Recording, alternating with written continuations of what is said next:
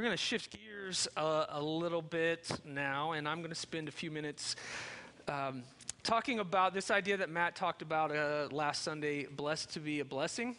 And some of you got an email a couple of weeks ago from Matt with an attached letter.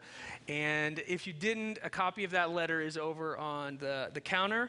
But Matt kind of explained this. We are hoping to collect $15,000 above and beyond what people normally give here at Exodus by the end of this year that will be totally given away towards different efforts that Exodus is involved in over and above our budget. And uh, I want to kind of speak today about that. And uh, I want to share my heart, I want to share my passion about it, and just explain to you why I think it's a good deal, good deal. That's kind of a funny thing. Why I think uh, we're doing it, why I've been motivated and led to be a part of it, and just kind of share that experience. We're going to look at a passage of Scripture that I think uh, applies to you and I, and uh, break that down, and then also through some different questions, try to answer some questions that you may have. Um, but Matt explained last week there are green envelopes that are over there on the welcome counter on a, online, you're able to choose a different category of when, if you give online, there's general budget, and then there's a B2B 15K item if you want things to go to it. And as Matt said last week, the goal really isn't $15,000. The goal is really to expand our generosity and try to be a blessing to the people here in Bloomington. And um, I just want to share my heart and my, uh, my thoughts um, about that as your pastor because I was kind of uh, some of the had some of the vision behind it and. Um, and I want to just share that with you. So I want to share four questions, and we're going to look at a passage in 2 Timothy today. And if I were you, I would be asking a few questions about why are Dan and Matt talking about this blessed to be a blessing, which this $15,000, I'm telling you, we are totally wanting to give all of that away. So all the money given goes, doesn't go to us. So if you think, well, Matt and Dan are like, you know, wanting to go on vacation or something, none of this is coming to us. This is all money that we want to just give away. So the first question that I would ask if I were you is why should I participate? I mean, why should I participate? Why would I want to participate in something like this? And I want to look at a passage in 1 Timothy chapter 6 verse 17, a passage that I believe may be more applicable today and to this culture than even the day it was written and the culture that it was from. And this is what Timothy is saying. Look at these words. Teach those who are rich in this world not to be proud and not to trust in their money, which is so unreliable. Now, the first reaction I have when I read that and go, well, I'm not rich, so that doesn't really apply to me because I don't have a Bentley and a mansion and a yacht and all of those things. But the reason that we say that is because we live in the United States of America and, and we look at, at, at things differently. Compared to the rest of the world, compared to where Rajesh lives in India and, and the, the large population of the world, the fact that we live in America makes us rich. The fact that we have health insurance makes us rich. The fact that we have Social Security makes us rich. The fact that we could participate in Black Friday makes us rich. Those are things that rich people do. Now, here's the reason that you don't think that you're rich, and the reason that I don't think that I'm rich is because you know people who have more than you. All right? I know people that have more than me. You know people that have more than you. And when I look at it, I'm like, I'm not rich. Those people are rich. I'm not rich. But the truth and reality is, all of us in this room, all of us in this room have more than we need. We do. It's just a fact. We have more that we need. And another reason you don't think you're rich is because most of us are isolated from people who really, really are in need. A lot of us are just isolated. We, we don't come in contact with that. We, we take things for granted. We live and have a lifestyle that we just assume is normal. And because of that, we think, well, that verse doesn't apply to me. I'm not rich, so that just means that I'm not proud, and that means I don't trust in my money. But I got a, a video that I want you to watch that's a little bit absurd. Um, it is people that live in the third world talking about problems that people in the first world complain about. Okay? So I want you to watch on the screen and just try to put I your hate context when my phone charger won't reach my bed. I hate when my little seats aren't heated. when I go to the bathroom and I forget my phone. Le mette radio dans machine à laver, ah, yo commence sentir. I hate it when my house is so big. I need two wireless washers. When my gun makes my hot water taste too cold. When I have to write my nature, but I forget her last name. M pa ka eki mesaj devan mache an menm tan. M te kite kasmen an ba. Mwen rayi le vwazen a bloke internet la. I hate it when I tell them no pickles and they still give me pickles. When you watch that video, you, you, realize the fact that that passage in 1 Timothy chapter 6 verse 17 is talking to you and I. Because there's people all over the world that, that would not understand the problems that you and I face. When you told them that you waited in line for four hours at Best Buy Friday morning to get a new iPhone, and when you got up to the front of the line, they didn't have it, and that really irked you, they would not understand what you were talking about. So, my challenge to us is when you ask the question, why should I participate? I would say, because I think all of us in this room have more money than we actually need. Second question, why does God need my money? I mean, if God's got lots of money, why does he need my money? Why does he need somebody else's money? And my response to you would be because you and I have a responsibility to help other people out. Because we have been blessed to be a blessing to others. Not been blessed just so that we can consume all the blessing, but we have been blessed so that we can share that blessing. If you go back to 1 Timothy chapter 6, the second part of verse 17 says, and it's talking to the people, the, there is the reference. It says, Their trust should be in God who richly gives us all we need for our enjoyment. And that verse teaches us that we are not owners of the things that we have, we are managers of them all the things that we have been given, all, all that we are responsible for, all our bank accounts, our houses, our cars, all that stuff, we don't own that. We are managers of it. So you don't live comfortably because you're smart, good looking, and educated. Though you could be one or all of those things, you don't live comfortably because of those. You live comfortably because God has chosen to bless you. That is why you live comfortably. And generosity has this incredible thing. Generosity is the only thing that I know of that breaks the grip of greed. And you and I live in a culture that, that pushes us to be greedy and pushes us to want more and pushes us to want to upgrade and pushes us to want bigger and to want more and to accumulate and to amass and to build. And generosity is the only thing that I know that starts to release that grip of greed upon our lives because when we are generous, when we give away, when we give away, it's a very powerful thing. And it's powerful not only to the giver, but it's powerful to the recipient. That's what that verse teaches us. That their trust should be in God, not in our, in our things that we have. Look at verse 6 or verse 18 now. Go to that slide. Tell them to use their money to do good. They should be rich in good works and generous to those in need and always ready to share with others. So everything that we've talked about with blessed to be a blessing, it's not about what Matt or I or, or God or Exodus is asking, is asking from you, but it's what we're also asking for you.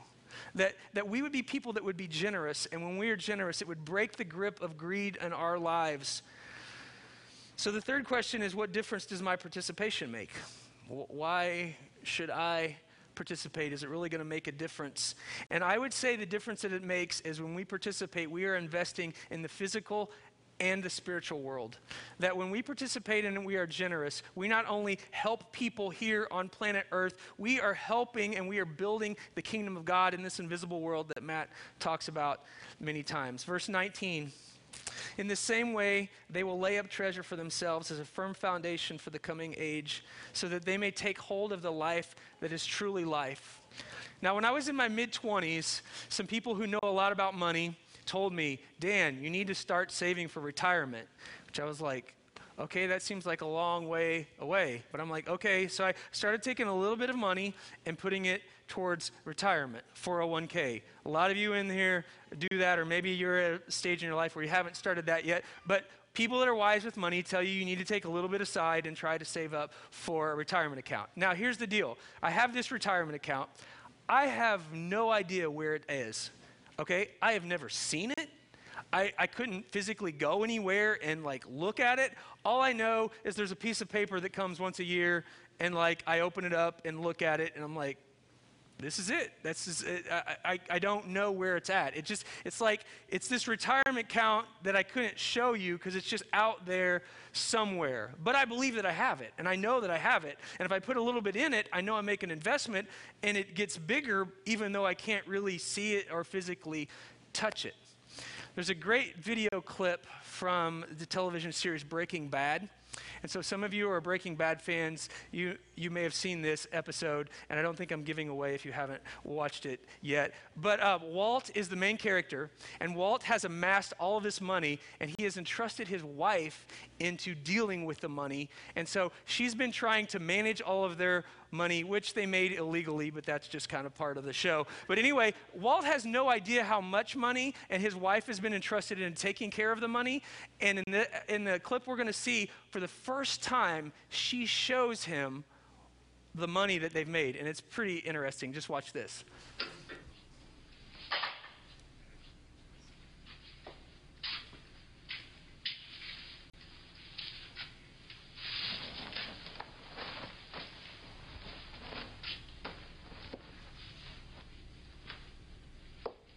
This is it.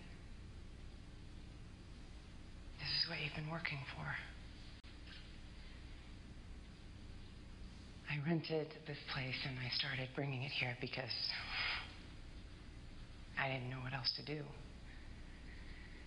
I gave up counting it. I mean, I had to. It was just so much, so fast. I I tried weighing it.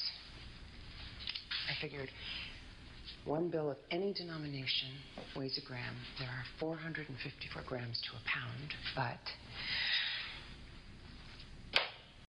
there's a variety of denominations. So, How much is this? I have no earthly idea. I truly don't. I just stack it up, keep it dry, spray it for silverfish. There is more money here than we could spend in ten lifetimes. I certainly can't launder it. Not with a hundred car washes.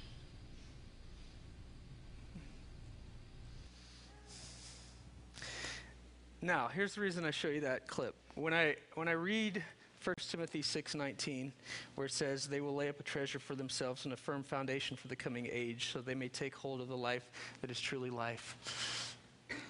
One of these days, I hope for me and I hope for you that we show up in heaven, and, and, and there's this big garage door, and they open it up, and there's this big stack of something underneath a sheet.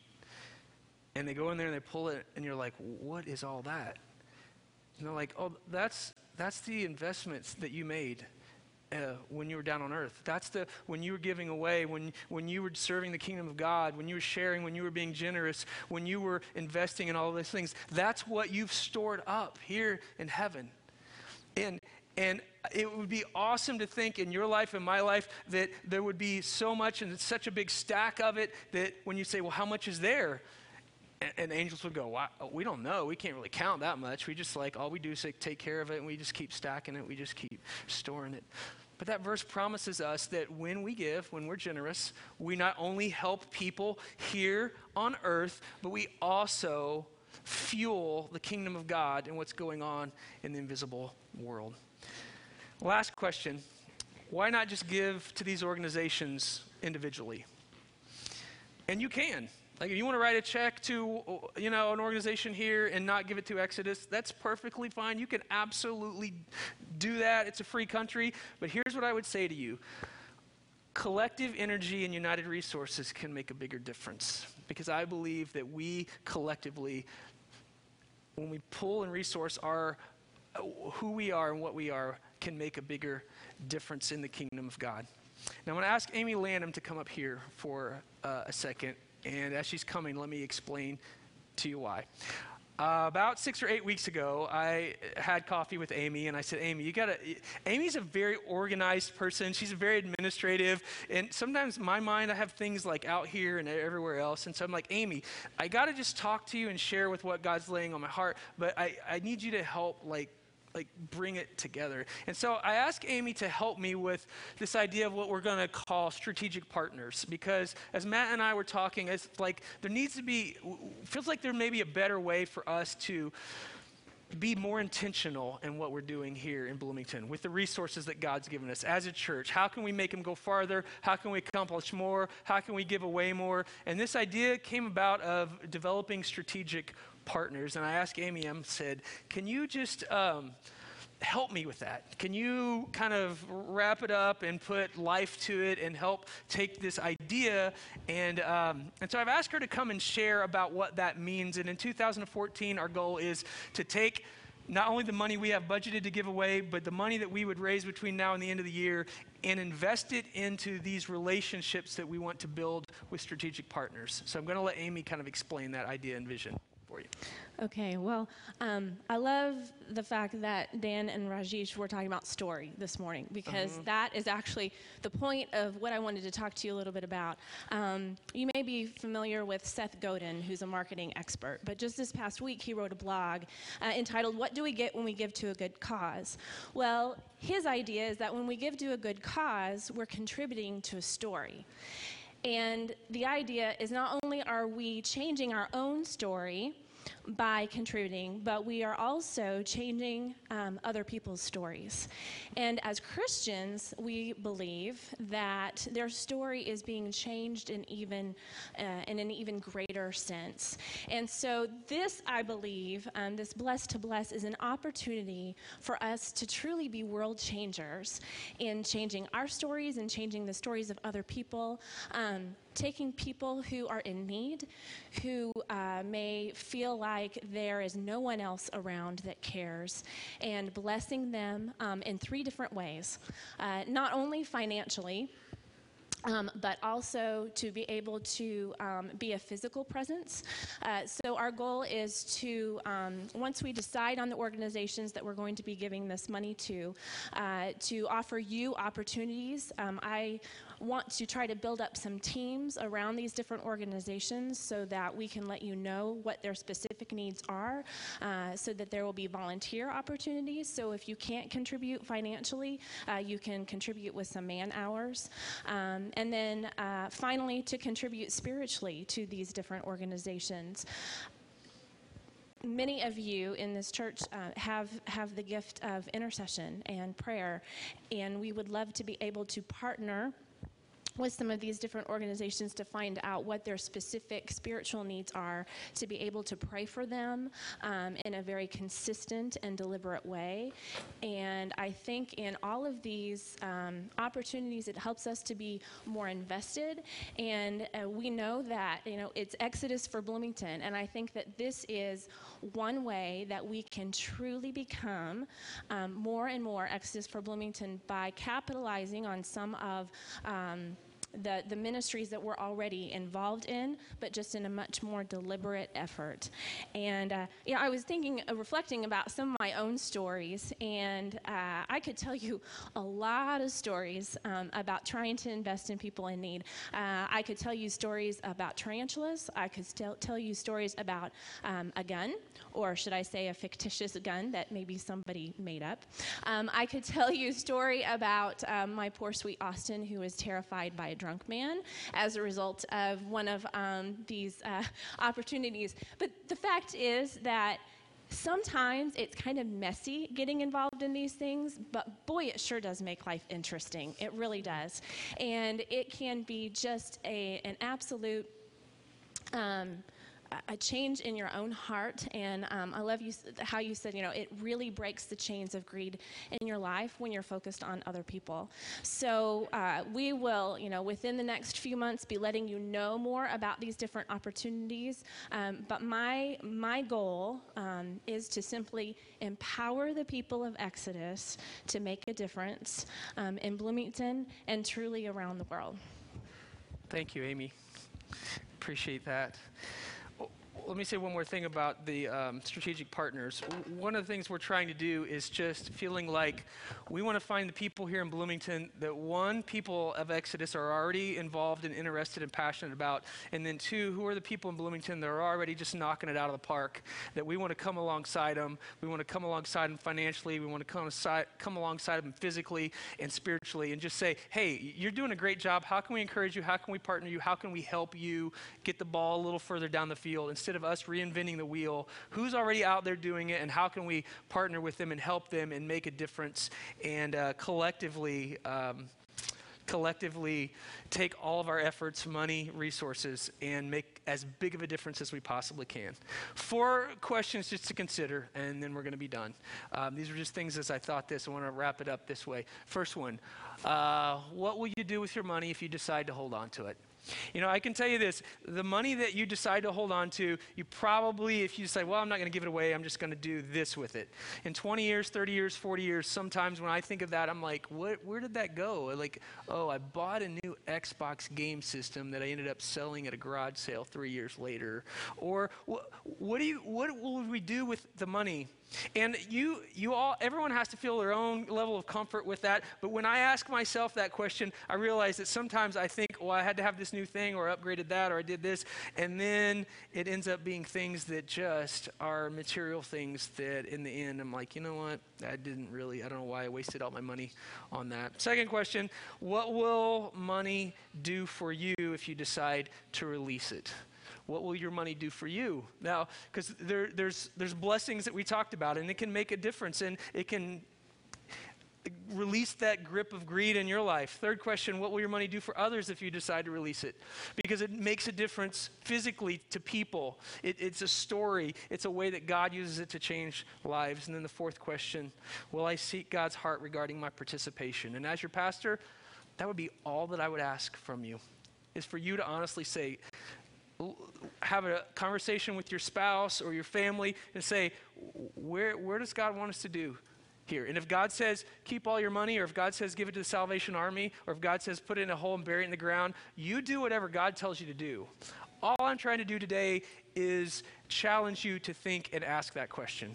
And if we never hit our goal and we get $3, you know what? It's so be it. It's $3 and we will move on. Because again, our goal is not for glory for us and getting $15,000. The goal is that we would just be people that would expand our generosity and make a big difference in Bloomington as we possibly can. And so, as your pastor, all I'm doing is asking you to participate. And when you think through, you may think, well, I can only do this or I can only do that. Whatever God tells you to do, even if it's small, even if it's skipping Starbucks once a week, even if it's whatever those small things are, collectively, we want to just be able to make a difference. And um, I think because of that, we want to make a difference here in Bloomington, and we want to make a difference in the kingdom of God. And so that's my challenge. That's the reason why I would say um, to you and why I am participating in doing this. And um, I just want all the glory and the honor to go to our Heavenly Father. Let me pray, and then we'll take communion together. God, over the next four weeks, as um, we think about this blessed to be a blessing, uh, I just would ask each person in here if they would just honestly ask you how they are to participate. And whatever it is that you tell them to do, may you give them the courage to follow through with that. If it's $5, $100, $1,000, $2,000, whatever it would be, we're all in different situations, but Father, you know our hearts and you know our situation. And uh, Father, you know that um, you can take those resources and do amazing things with them. And we want to be people that just hear from you and then respond in a way that shows faithfulness. We want to be people that stretch beyond the comfort of our culture and, and don't buy into the there where we have to have every new thing that's around us and we think somehow we're going to um, ha- have some kind of better uh, quality of life, but we know that when you call us to do something, when you ask us to stretch, when you ask us to, to give away, that you you not only do things in us, you do things in other people, and you, um, you fuel what goes on in the spiritual world in your kingdom. So I thank you today for people just uh, putting up with me, um, just uh, asking.